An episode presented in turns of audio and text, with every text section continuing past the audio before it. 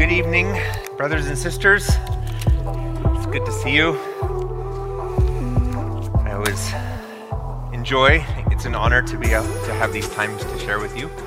Little intimidating standing up here after Rob, Rick, Charlie Kirk, whoever, but um, anyway, it's a privilege. It's a privilege to share um, what God has put on our hearts, and I, and I just pray that as you've come this, this evening, however you've come, that uh, you're open, open to hearing what the Lord would have to speak to you. And, um, and that's really what the Lord has uh, kind of been putting on my heart. You know, I don't need to tell you the times that we live in are crazy.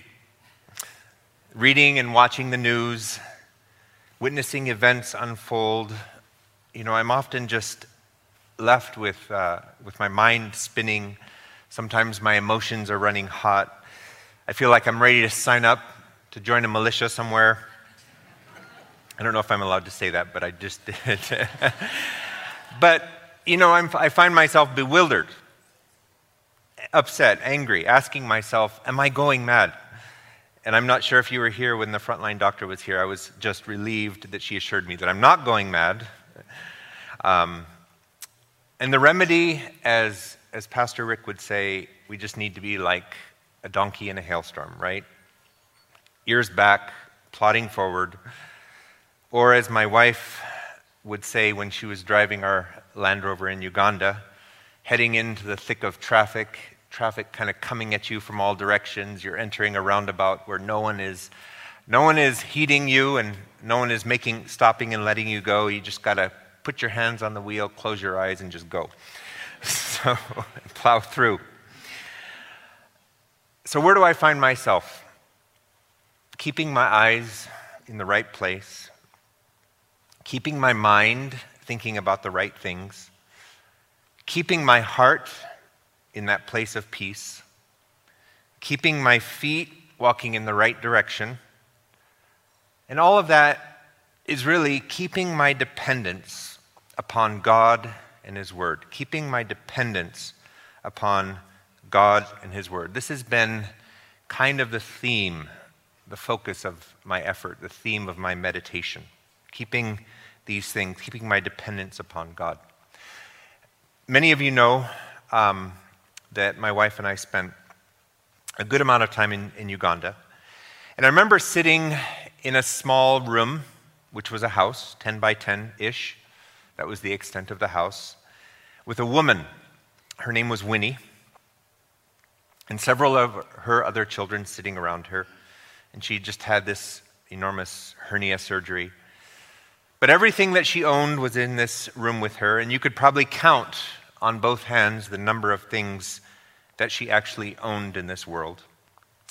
And to hear her problems AIDS, husband that left her, death, in the family, children with no school fees, food that was that's provision was uncertain. And I had no real way to help her other than to pray for her. But the joy that came to her face when we finished praying, the joy and gratitude to know that her issue was in the hands of God she had a very simple faith in God. And I could tell that her dependence truly was on God. You know, my wife and I sh- certainly had our share of, of trials when we were there, but one of the most difficult was in the years between 2010 and 2012. And it was right when things were going great in the church that we planted, and um, one of our young ministers, I won't say his name, but he was a man that I had taught in Bible school. I had poured literally my life in Uganda, that six years into him, and really thought, him, thought of him as a son to me. And he was a youth pastor. And we found out through various uh, channels that he had molested several girls within the youth group. And that in and of itself was heartbreaking. But this became national news. Not only in Uganda, but in other countries, in Kenya, they were hearing about this. We had supporters in Australia calling us and saying, Craig, what's going on at your church? And for the next two years, we would go through this, this, this slog. Because uh, you see, originally, while when we confronted him, he admitted. And I told him, I said, if you do the right thing, if you go and admit, go to the police, admit your issue, um, I know that, that God will take care of you, and, and we'll walk through this with you as we will walk through these young girls who've been abused. But somehow, in the midst of being in prison, he got scared. And he turned against us.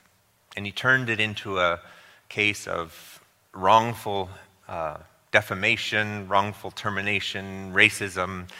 Um, they call white people Mzungus. They, they said it's the issue of Mzungus against black people. It just, it became extremely ugly. And while it was a case that, I'm not a lawyer, but this was a case that a fourth grader could have tried, the, the evidence was so clear.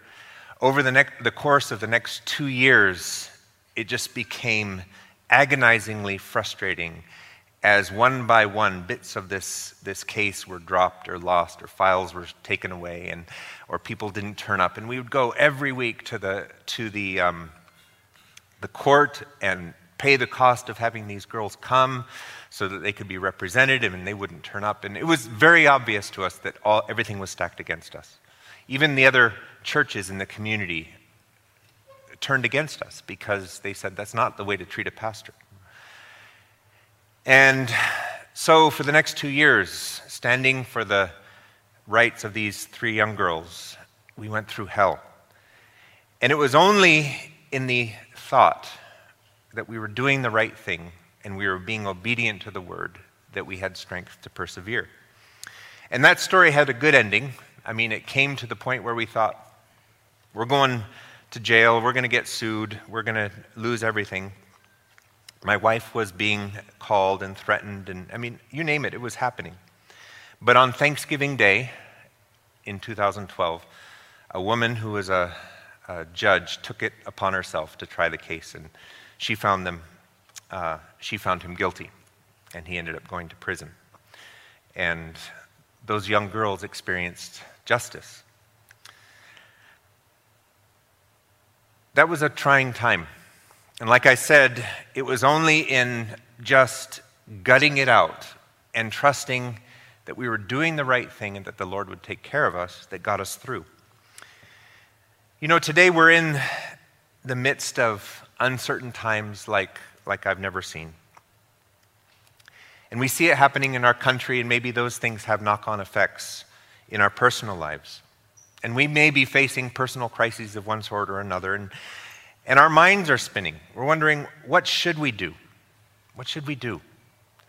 And it's very tempting to be like the proverbial ostrich that goes and sticks its head in the sand and just pretends everything is okay. Certainly, that's a tempting thing. On the other extreme, might, we might very well find ourselves just getting involved in a frenzy of activity where we're trying to fix everything. And I'm not saying that the fixing part isn't something we should be a part of. But I, I think where I'm going at this, this evening is that before we try to fix our problems, whether they be our children or our wife or our husband, or before we try to fix our finances by getting another job or a new job, before we try to fix our nation by marching and picketing, we need to establish in our heart a very important truth and that is who are we depending on? Where does our dependence lie? Where do we go for truth? One of the reasons I love studying God's Word, especially the Old Testament, is we see as we study Scripture that really nothing is new to God. Nothing is new under the sun. We're in the book of Ezekiel in our church reading, and so I took for my passage just passages from the first three chapters of Ezekiel, because they really spoke to me. Because Ezekiel lived in a time of unprecedented crisis. Personally, on a national level, in all of the nation, uh, uh, the history of Israel, there was, it was a crisis. And I want to take this evening to learn from just the first three chapters of Ezekiel and learn a lesson of dependence upon God. But before we do that, let's pray. Father, I'm grateful. I'm grateful for the opportunity to share this evening with my brothers and sisters who are here. And Lord, I, Lord, I know what's in my heart, but I don't know what's in the heart of, of these who have walked in here. I can only imagine the various kinds of issues that we, we drag into church with us. And Lord, you alone know how and are able to minister to our hearts. And I just pray that this evening, through your word, in our worship, in this teaching, as we take communion, Lord, you would minister to us in the way that you alone know we need ministry. And so, Lord, bless this time, bless your word in Jesus' name. Amen. So, turn in your Bible to Ezekiel chapter 1. And we'll begin reading. It says, Now it came to pass in the 30th year, in the fourth month, on the fifth day of the month, as I was among the captives by the river Chebar, that the heavens were opened, and I saw visions of God. And on the fifth day of the month, which was in the fifth year of King Jehoiachin's captivity, the word of the Lord came expressly to Ezekiel the priest, the son of Buzi, in the land of the Chaldeans by the river Chebar, and the hand of the Lord was upon him there. So, what do we know about Ezekiel here? Well, we see here it says in the 30th year, in the fourth month, on the fifth day of the month. Verse 3 tells us that Ezekiel was a priest, and we know from Numbers chapter 4, verse 3, that priests began their temple service in their 30th year. So, this reference here is likely referring to Ezekiel's age at the time of the beginning of this book. He was probably 30. And the reference to this specific date should give us confidence, assurance that Ezekiel's account was not some far fetched legend, because certainly as you read on in chapter 1, it's going to take us into what sounds like fantasy land when he starts describing what he saw. But he references a specific date, and this should give us the assurance as to the truth of what's being stated here. He was, it was not a legend, he was a real person who lived in a real place, and on a specific and memorable day, he had a remarkable vision from God. It says there, I was among the captives by the river Chebar. Now, though some of you know your Israel history, but for those of you who don't, I'll just give you a little refresher course. In the last years of the 600, 605 through 587, the Babylonians had a series of attacks in which they eventually overwhelmed and conquered and destroyed Judah. And they took Judah into captivity in three waves. In 605, that was the first one, Jerusalem was attacked. Daniel and other captives were taken into Babylon. In 597, Jerusalem was again attacked by Babylon. And this time, treasures were taken from the temple, and more captives were taken to Babylon. And then the last time was 587. Jerusalem is completely destroyed, the temple is completely dismantled, and almost everyone remaining in the kingdom of Judah was exiled into Babylon. Now, Ezekiel was one of those taken in the second phase, 597. And 2 Kings chapter 24 describes the conquest that led to Ezekiel's captivity. And we are led to believe from the text that he never returned to Judah. Now, the text says there on the fifth day of the month, which was the fifth year of King Jehoiachin's captivity. So remember that King Jehoiakim was taken in that second wave, 597.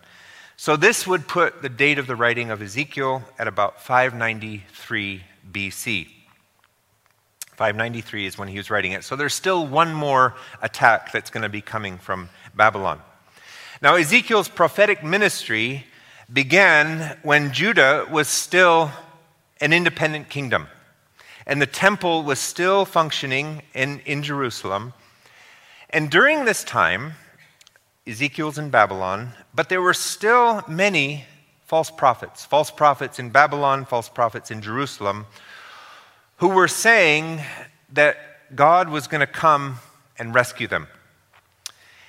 And that those already in captive would be taken back to Jerusalem. They were giving a false message of hope. And so, Ezekiel's message, as we read through it, some of you have read through the chapters that um, we're reading for today. I think we're up to seven or eight. But Ezekiel's message would be in stark contrast. In that sense, there was no message of hope. It would be a rebuke because, in fact, it was a sinful wish to escape the judgment that God was going to bring by the Babylonians because God was actually at this point out to discipline the nation of Israel. Ezekiel's message was actually giving people real hope, though that was a hard hope. It was a real hope, and not an empty hope of the false prophets. What else do we know about Ezekiel? Well, the name Ezekiel signifies strength of God or strengthened by God. We can do a little math and figure out that he was probably born around 623 BC if Ezekiel 1:1 refers to his age. And when he wrote this, he was at this at Chebar, which is a river in Babylon, probably a royal canal of King Nebuchadnezzar. He was with other Jew- Jewish captives. We would fi- we'll find out later in the book that he was married and he had his own home in captivity. We find out that his wife would die um, sometime during his ministry, and he was commanded never to remarry again. He served during the same time as Jeremiah and Daniel, and his ministry, his prophecy, would last for about 20 years. So I want us to stop for a second and consider the context and the implications of just these first three verses. It was under Josiah, just 30 years prior to Ezekiel writing this, just 30 years prior, that an amazing revival happened in the nation of Israel. And they turned away from the idolatry that they had been practicing. Well, what happened 30 years earlier? Well, if you turn in your Bible to 2 Kings chapter 22, let's just read quickly some of what happened just 22 years prior. In uh, 2 Kings chapter 22, it says, Josiah was eight years old when he became king, which would have been 640 BC. He reigned for 31 years, which would have been 609 BC. And it says he did what was right in the sight of the Lord. And it came to pass in the 18th year of King Josiah. Now, the 18th year of King Josiah was 623, 622, right around the exact date when Ezekiel was born. And it says that king that the king sent Shaphan the scribe to the house of the Lord saying, "Go up to Hilkiah the high priest." Now Hilkiah was likely the father of Jeremiah the prophet. So this was Jeremiah's father. So Hosea, uh, Josiah says to Shaphan, Go to Hilkiah the high priest, that he may count the money which has been brought into the house of the Lord. Verse 5 Let them deliver it into the hands of those doing the work who are overseers of the house of the Lord. Then Hilkiah the priest said to Shaphan the scribe, I have found the book of the law in the house of the Lord. And Hilkiah gave the book to Shaphan, and he read it. So Shaphan the scribe went to the king and showed the king, saying, Hilkiah the priest has given me a book. And Shaphan read it before the king, verse 11, and it happened when the king heard the words of the book that he tore his clothes. I didn't read every verse and every word, but, and it would be worth your while to do so. But the gist of it is, is that here we have King Josiah kind of going about his job as a king, and he's rebuilding or repairing the temple. And he says to his scribe, Go count the money so that we know how we're doing with the funds to rebuild the house. And the high priest tells him, Wow, in the course of doing this remodel, we found an old book. Turns out it was the book of the law. And so it says Shaphan took it back to the king, and after telling him about the accounts and the finances and the progress, he says, Oh, and we found a book. And he read it. And the, and the reading of the Word of God touched Josiah's heart, and it ultimately would lead to a great revival. This is an amazing text of Scripture. A few po- high points here. According to Deuteronomy chapter 31, there was to be a copy of the book of the law in the temple beside the Ark of the Covenant, beginning from the days of Moses.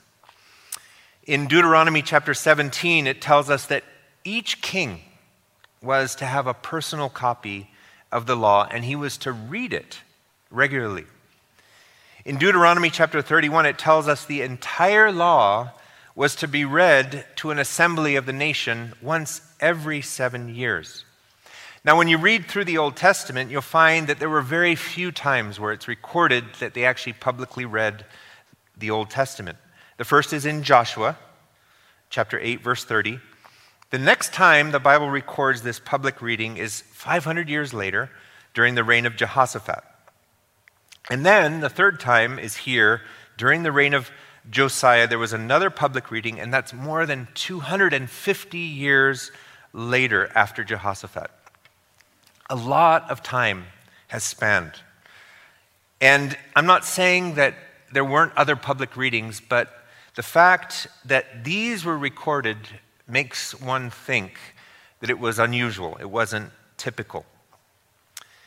Look at verse 8 again. It says that Hilkiah the priest read the book. it's remarkable that the, the high priest, who was supposed to be the keeper of the law, the keeper of the temple, the representative and mouthpiece of God, was serving in the temple, and he didn't even know what this book was. He found the book, and the scribe read it. Obviously, the Word of God was so neglected in those days that this was worthy of mention. In verses 9 through 10, it says, Shaphan simply, simply told the king, Hilkiah has given me a book. Again, after discussing the money and the overseers and the workmen, he talks about a book that he, he didn't even know what it was. It was only a book. The point that I see here is, is that though the worship of God was the center of Jewish life, traditions, and worship. Or maybe I, w- I should say the Word of God was at the center of Jewish life, traditions, and worship. It was obviously greatly neglected in the nation of Israel. And this could only happen because Judah was in a prolonged disobedience to God. It says in verse 10 that Shaphan read it before the king. And what do we see happens? It says the, high, the, the king, when he heard it, the words of the book, he tore his clothes. What an awesome statement there. Here, the word of God begins to spread. It had been forgotten, it had been regarded as nothing more than a book Nothing more than an old, dusty book that they didn't even know what it was. And now it's found and it's read. And King Josiah heard it and he heeded it and it spread and there was a revival. And if you go on in, in 2 Kings chapter 22, it was, a, it was a wonderful revival in the nation of Israel. You know, as we read that, we there are so many parallels to where we find ourselves today, isn't there? So many parallels. We have a church that we have not, I'm not speaking about this church, but I'm talking about the greater church, the, the church around the world, that in many cases, though it is said to be about the worship of God, it is largely neglecting the Word of God itself. But here's the encouragement, and it's for us personally revival and renewal will follow our reverence for God and dependence on His Word. Revival and renewal will follow our reverence for God and our dependence upon His Word. And this starts with you and me. We can't wait for someone else to do that. It starts with a personal conviction, like it was a personal conviction to King Josiah. Throughout the history of God's people, when the Word of God is recovered and spread, spiritual revival follows.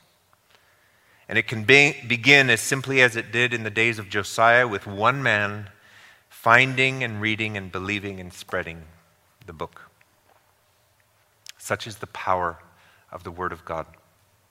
You know, when Paul would speak to the Philippian, uh, the Thessalonians, in chapter 2, verse 13, he says, I thank my God that when you received the word, you did not receive it as the word of men, but the word of God, which it is, which effectively transforms those who believe. Brothers and sisters, that's something we can do. We can make the Word of God and the reading of the Word of God, because the Word of God does not return void without accomplishing that which it sent forth to accomplish. That's something we can do. That's a, a discipline, that's a habit we can develop. But back to our passage. We're not studying 2 Kings, we're studying Ezekiel. Fast forward from that account just 30 years, back to 593 BC, back to Ezekiel, who had been part of this, uh, this great, though short lived revival. He grew up under King Josiah.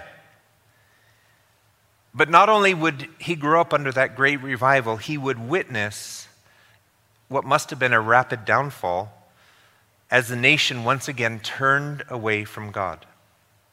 And now, here in, in Ezekiel chapter 1, he finds himself five years into a captivity in Babylon. We're sitting here today. I remember what it was like 30 years ago. It's hard, it's not hard to put ourselves in his shoes. A country seeming to be on the right track not so long ago now seems to be in a free fall. Imagine the feelings of heartbreak, disappointment, discouragement as we witness the tragic downfall of our beloved Judah. This is what was happening in, in Ezekiel's eyes. Here's Ezekiel, a priest He's by the river. He's far from home. He's captive to the Babylonians. He's in a, amongst a foreign and a pagan people. He's likely an, anxious and, and depressed. He's wondering where God is and what he's doing. Maybe he, he has doubts about God altogether. I'm sure his trust was shaken. Maybe you can relate to what Ezekiel was likely going through. But what happens? Again, Back to Ezekiel chapter 1 there. It says, verse 1 The heavens were open, and I saw visions of God. And the word of the Lord came expressly to Ezekiel, and the hand of the Lord was upon him. You know, Ezekiel didn't have a time frame of when all this was happening or what was going to happen. Suddenly, into his darkness, his hopelessness, God speaks to him. Ezekiel in chapter 1 goes on to describe an amazing vision. And as he is beside the river Chebar. And I want to read it because when you read it slowly and just kind of take in what Ezekiel is saying, it's an amazing passage. So let's read, just follow along with me again. I'm not reading every verse, but I'll read it slowly. It says in verse 4 Then I looked, and behold, a whirlwind was coming out of the north, a great cloud with raging fire engulfing itself, and brightness was all around it, and radiating out of its midst like the color of amber out of the midst of the fire. And from within it came the likeness of four living creatures. And this was their appearance. They had the likeness of a man. Each one had four faces, each one had four wings. As for the likeness of their faces, each one had the face of a man, each, had the, each of the four had the face of a lion on the right side, the face of an ox on the left side, and the face of an eagle. Now, as verse 15, as I looked at the living creatures, behold, a wheel was on the earth beside each living creature with its four faces. And the appearance of the wheels and their workings was like the color of beryl. And all four had the same likeness. The appearance of their workings was, as it were, a wheel in the middle of a wheel. And as for their rims, they were so high they were awesome.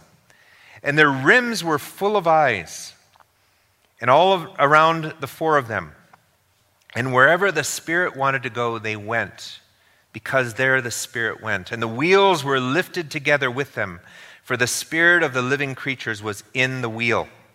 And above the firmament, over the heads, was the likeness of a throne in the appearance like a sapphire stone. And on the likeness of the throne was a likeness with the appearance of a man high above it. And like the appearance of a rainbow, verse 28, in a cloud on a rainy day, so was the appearance of the brightness all around. This was the appearance of the likeness of the glory of the Lord. And so when I saw it, I fell on my face and I heard a voice of one speaking. You know, when you read that passage and you, and here is Ezekiel trying to put into human words a vision that he saw of these four creatures that had four wings, that had four faces, that had this wheel that was in, is surrounded by eyes, that were going here and there. And above all of this, the throne and the likeness of the glory of the Lord. He's trying to put in human words something that is likely to be very indescribable. And it says he fell on his face. His reaction was humility, it was worship. And it says, I heard a voice of one speaking. And that was the vision. Chapter 2, it says, And he said to me, Son of man, stand on your feet, and I will speak to you. Then the Spirit entered me when he spoke to me, and he set me on my feet, and I heard him who spoke to me, and he said to me, Son of man, I'm sending you to the children of Israel, to a rebellious nation that has rebelled against me. They and their fathers have transgressed against me to this very day. For they are an impudent and stubborn children. And I'm sending you to them, and you shall say to them, Thus says the Lord God, But you, Son of Man, hear what I say to you. Do not be rebellious like that rebellious house. Open your mouth, eat what I give you. Now, when I looked, verse 9, there was a hand stretched out to me, and behold, a scroll of a book was written on it. And he spread it before me, and there was writing on the inside and on the outside, and written on it were lamentations and mourning and woe. That's what the scroll had on it. And moreover, he said to me, Son of man, eat what you find, eat this scroll, and go speak to the house of Israel. And so I opened my mouth, and he caused me to eat the scroll. And he said, Son of man, feed your belly, fill your stomach with this scroll that I give you.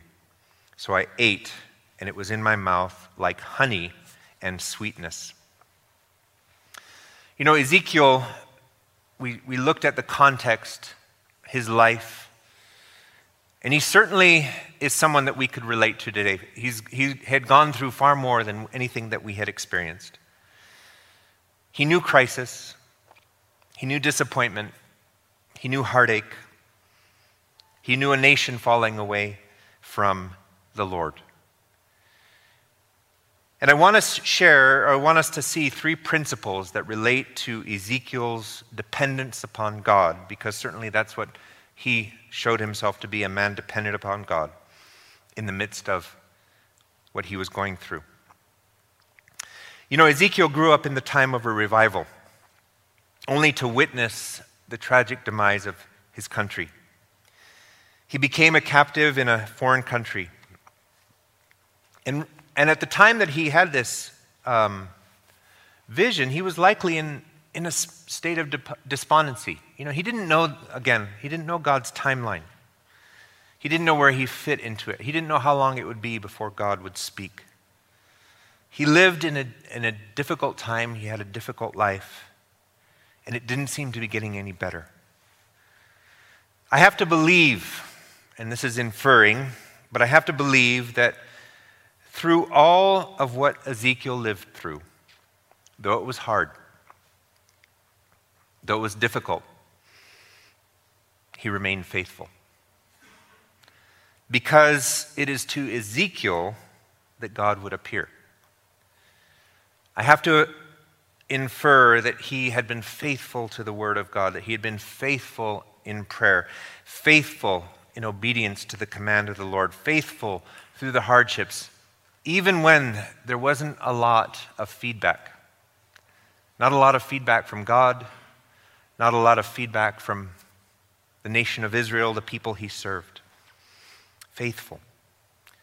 You know, Paul speaks to this in 1 Corinthians chapter 4, verses 1 and 2. He says, Let a man consider us as servants of Christ and stewards of the mysteries of God. Moreover, it is required in stewards that one be found faithful. Jesus speaks to faithfulness in Matthew 24 13. He says, Then many false prophets will rise up and deceive many, and because lawlessness will abound, the love of many will grow cold. But he who endures, or is faithful, or perseveres to the end shall be saved. Faithfulness, endurance, perseverance. Perseverance, we know, is long obedience in the same direction. You know, we live in a day when it's so easy to be distracted. We all crave normality, we crave diversion. Our minds are disturbed, our hearts are not at peace. We feel the oppression of the deceit and the corruption and the lies that is around us. I'm sure Ezekiel felt all of that. But somehow he managed to be true. And my encouragement to you this evening, and it's not necessarily an easy fix, but nonetheless it is the truth, is we, we as Christians need to be and need to learn and need to continue in faithfulness to the things that we know we should be doing. Amen? We need to be faithful to the Word of God, to the reading of the Word of God. We need to be faithful in prayer. We need to be faithful in fellowship. I'm so grateful we have a church that actually meets. I'm amazed that there are so many churches that don't think that fellowship is, is important. Acts chapter 2, verse 42 says, They gave themselves to the doctrine of the apostles and to fellowship. And fellowship is so important in God's economy and what He's doing, the sanctification process that He's doing in us. We need to be faithful in these things. Suddenly, moving on into this darkness, God appears in an incredible vision to Ezekiel. I just did in a cursory way, but I would encourage you to take chapter 2 and slowly read through it, allowing your imagination to bring to life what Ezekiel saw and what Ezekiel was trying to describe. God appeared to Ezekiel in an, in an awesome vision of himself. And when you read through it, you'll see that it's, it's incredible, it's vivid, it's colorful. It's a vision that must have just taken Ezekiel's breath away. And it left Ezekiel on his face. And you know what? It would be necessary. It, he would find it necessary in the coming years of his prophetic ministry, 20 years, it would be necessary for Ezekiel to have had that very clear vision of the one he was speaking for. and whose message he was proclaiming. You know, Ezekiel's message during his prophetic ministry would be difficult. He would be tried, his mettle would be tried, his work and his words were going to be difficult. His message, we know, would largely be ignored because it was a hard message. It wasn't good news. He certainly was not one of those that was going to get many likes or followers, was he? He would be shamed and he would be persecuted. He would he had to have a clear vision of the God he served the Almighty God, the all powerful God, the all beautiful God, to keep him going in the right direction for the long haul for those 20 years. You know, my dog, uh, we have a dog. His name's Cadbury. She's a, a Labrador, a brown lab. And we think she's the greatest dog in the world, but I'm sure you think your dog is the greatest dog in the world. But uh, nonetheless, we love her. She's a brown lab that we brought from Africa with us. Um, and as cheap missionaries, we said, Cadbury, you're not getting over the Atlantic for free. So she bred a, a litter of puppies and we sold them, and she paid her way across. but um, we were blessed to spend our 30th anniversary a, a week ago in Coronado, and we went to the dog beach. And Cadbury, of course, if you have a lab, they love water. And wherever we go, no matter where you are, if there's a puddle, she'll find it and walk through it, right? She'll find it and get at least part of her body wet. But when we go in the water, she suddenly becomes extremely concerned and very protective and divided. Usually it's me in the water and Lauren uh, on the shore, and she's looking back and forth, wondering what she should do. But this past time, I decided I'm not, I'm not a surfer, but I like to body surf, and I, I decided to swim out as far as I could um, to catch some good waves. And it must have been maybe 50 yards out. And my wife was on shore, and the whole time, my wife is telling me, Cadbury sat with a worried face, just intently looking at me. She would not take her eyes off of wherever I was. And finally, she couldn't hold herself any, any longer, and she plunges in the water and starts swimming towards me. And she had been swimming, and she has no problem swimming, but this was a long, a long swim.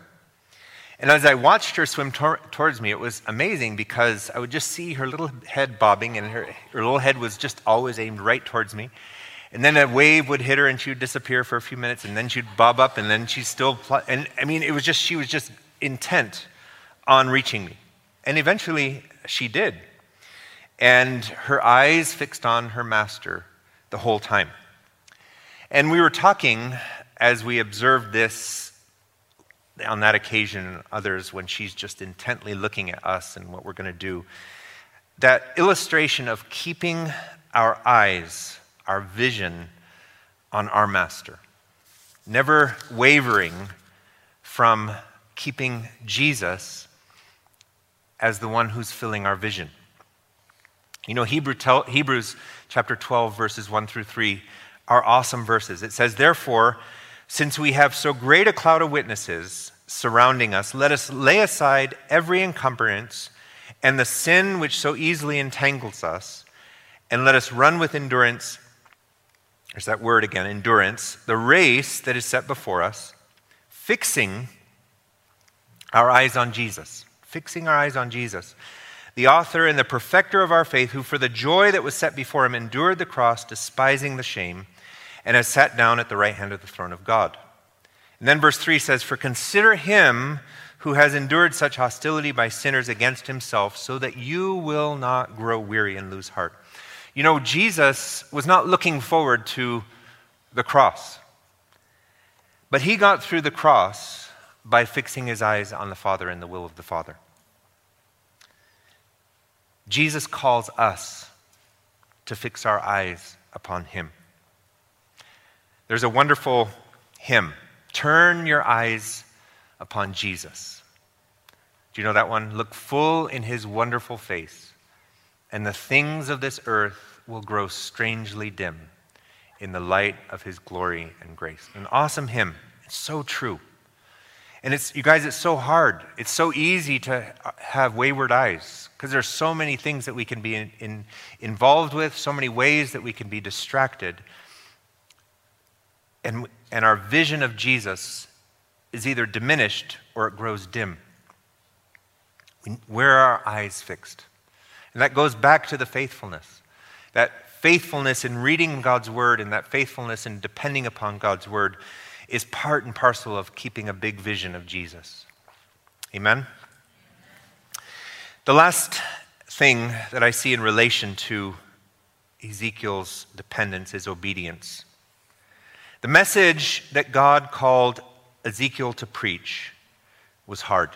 Verse 10 says, Then he spread it before me, and there was writing on the inside and on the outside, and written on it were lamentations and mournings and woe. Verse, chapter 3, verse 1. Moreover, he said to me, Son of man, eat what you find, eat this scroll, go and speak to the house of Israel. This was not the message of prosperity.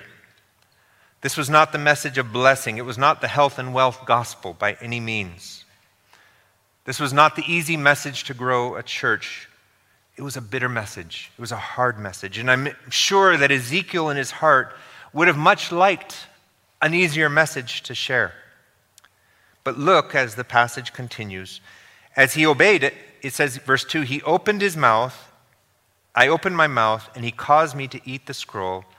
And he said, Son of man, feed your belly, fill your stomach with this scroll that I give you.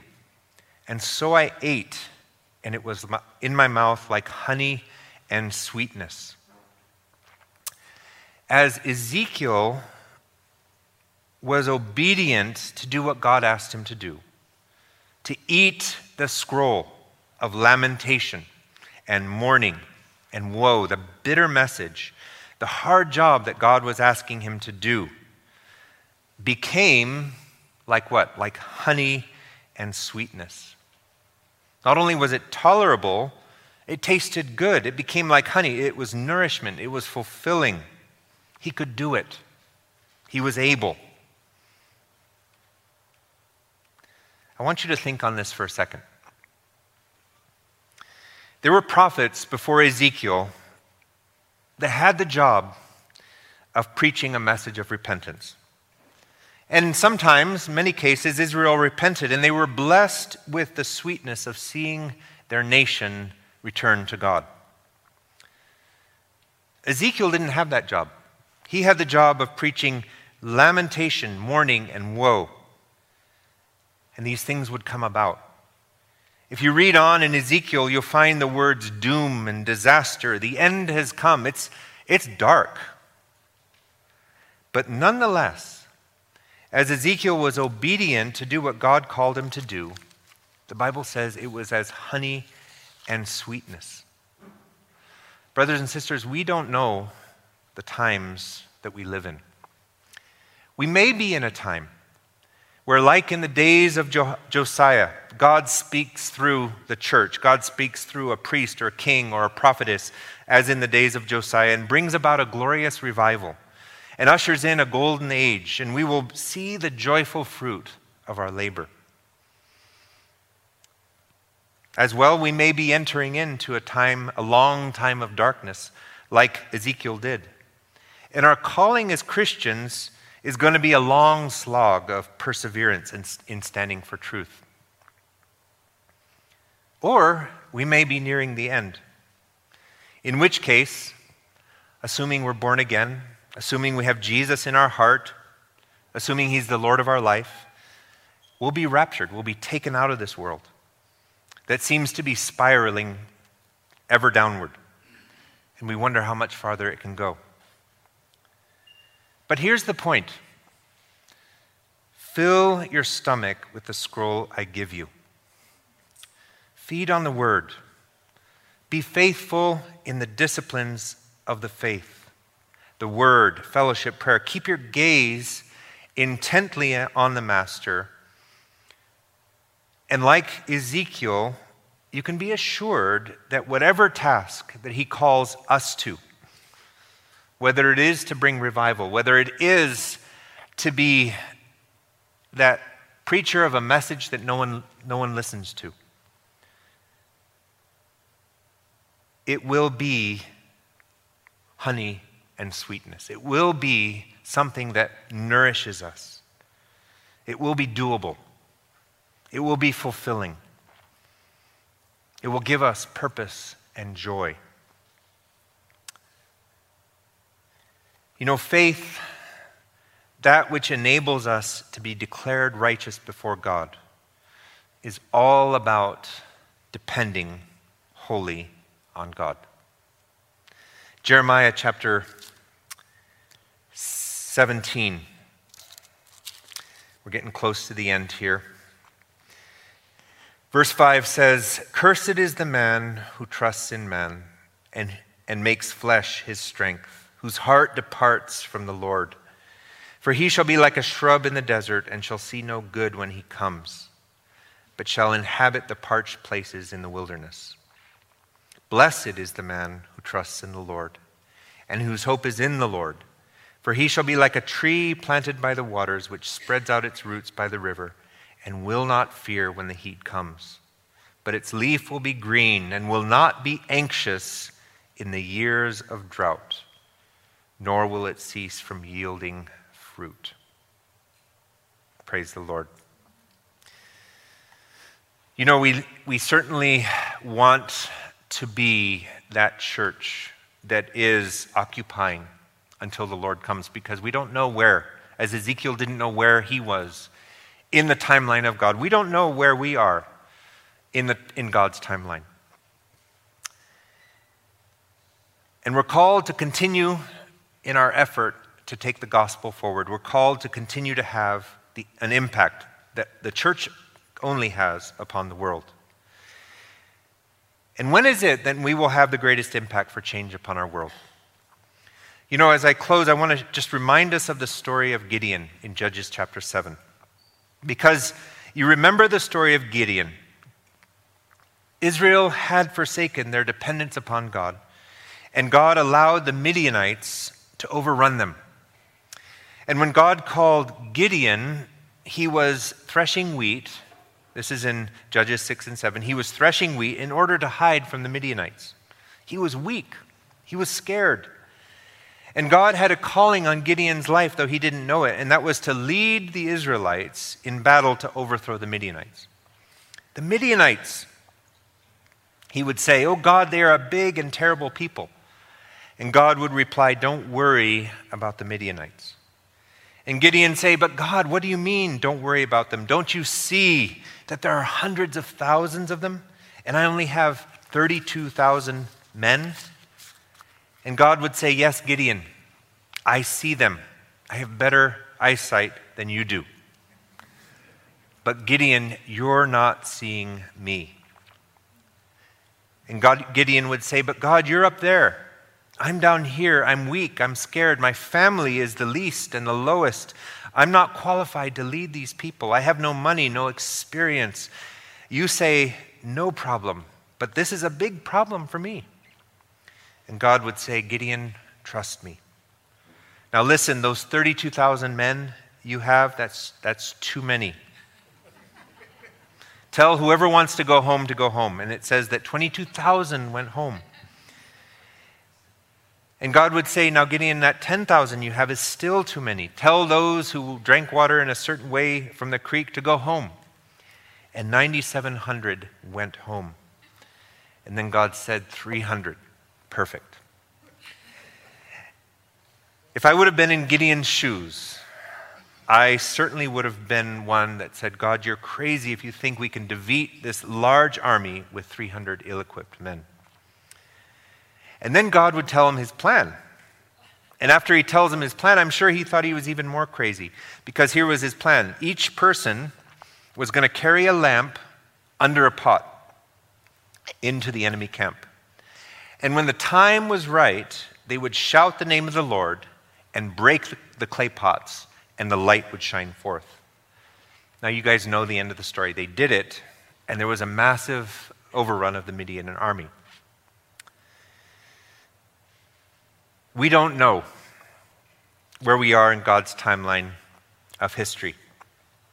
But nonetheless, until he comes, God does have a plan for our lives and our ministry. And it's one that's not accomplished by might or power, but by his Spirit and 100% dependence upon him. The Bible tells us in Corinthians that we are earthen vessels made of clay. 2 Corinthians 4 6 through 11 says, For it is God who commanded light to shine out of darkness, who has shown in our hearts to give the light of the knowledge of the glory of God in the face of Jesus Christ. And we have this treasure in earthen vessels, that the excellence of the power may be of God and not of us. And listen to Paul's words here. He says, We are hard pressed on every side, yet not crushed. We are perplexed, but not in despair, persecuted, but not forsaken, struck down, but not destroyed, always carrying about in the body the dying of the Lord Jesus. Verse 10 that the life of Jesus may be manifested in our body. You guys, just like those broken pots that Gideon had to break to show the light, that's us. It's only when we get self out of the way that the bright light of Jesus in us can be seen to the world around us. In other words, like those pots, we need to be broken. When is the church going to start really impacting society? It's when they start seeing Jesus in the church. And how are how are they going to see Jesus? It's only when we have come to the place where we are broken and our dependence is on Him. It's then that the light of the glory of the face of Jesus can be seen to the world. Where is our dependence today? Are we faithful? Is our vision faithful in the simple things that we know we should be doing? Faithful to the simple commands of the Word of God? Is our vision full of Jesus? Or is our vision so cluttered with other things that Jesus is just a tiny little part that we can hardly determine him in our day to day life? Are we being obedient to the calling that God has for you? We don't all have the same calling. Back to that verse in Hebrews running with endurance the race that is set before us. Each of us has our own race. My race is not your race, and yours isn't mine. God has a calling on your life, even as He had a calling on Ezekiel's life. Are you obedient to your calling? Faithful in carrying out that calling? We're taking communion today, and we're going to end with communion. I'm not sure if the uh, worship team is going to come up. But what a wonderful way to end our service. Jesus told us at the Last Supper, as he broke the bread, as he took the cup, to do it often. And now we, we know that what was celebrated as the Passover ultimately was fulfilled in Jesus. The Passover was looking forward and what was fulfilled in Jesus, we remember in communion. We're looking back.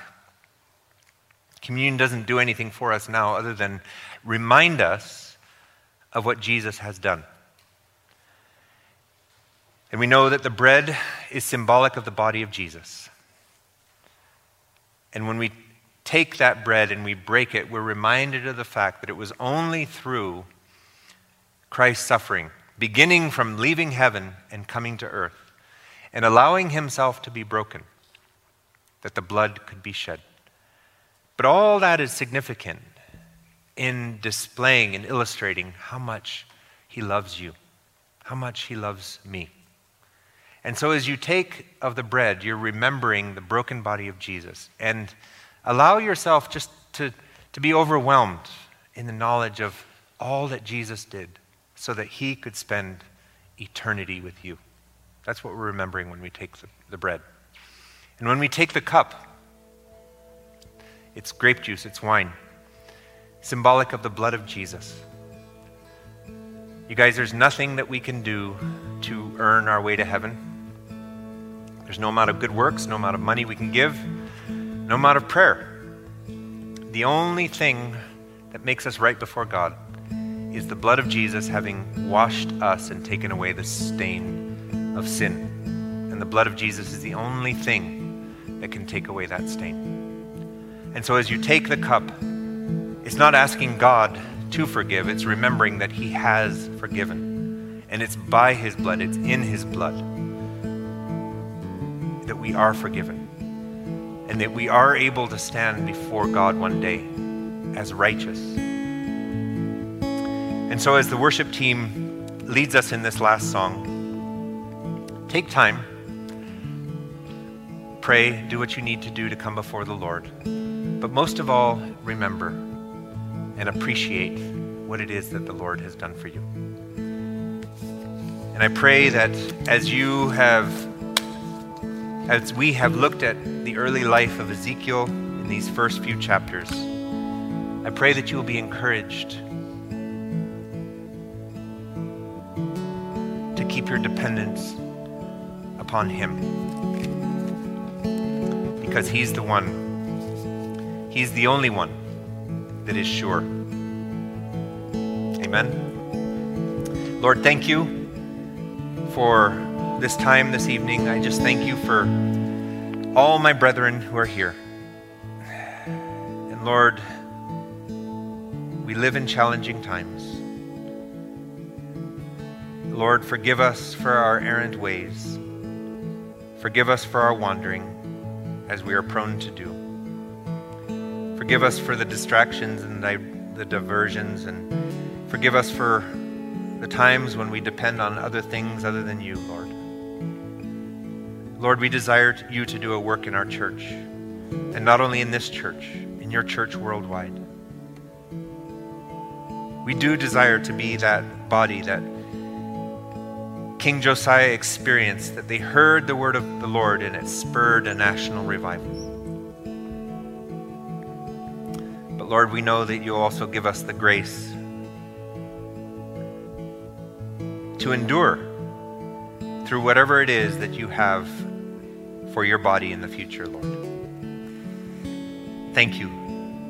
We love you. We just give you the rest of this evening We give you all the ministry of tomorrow. In Jesus' name, amen.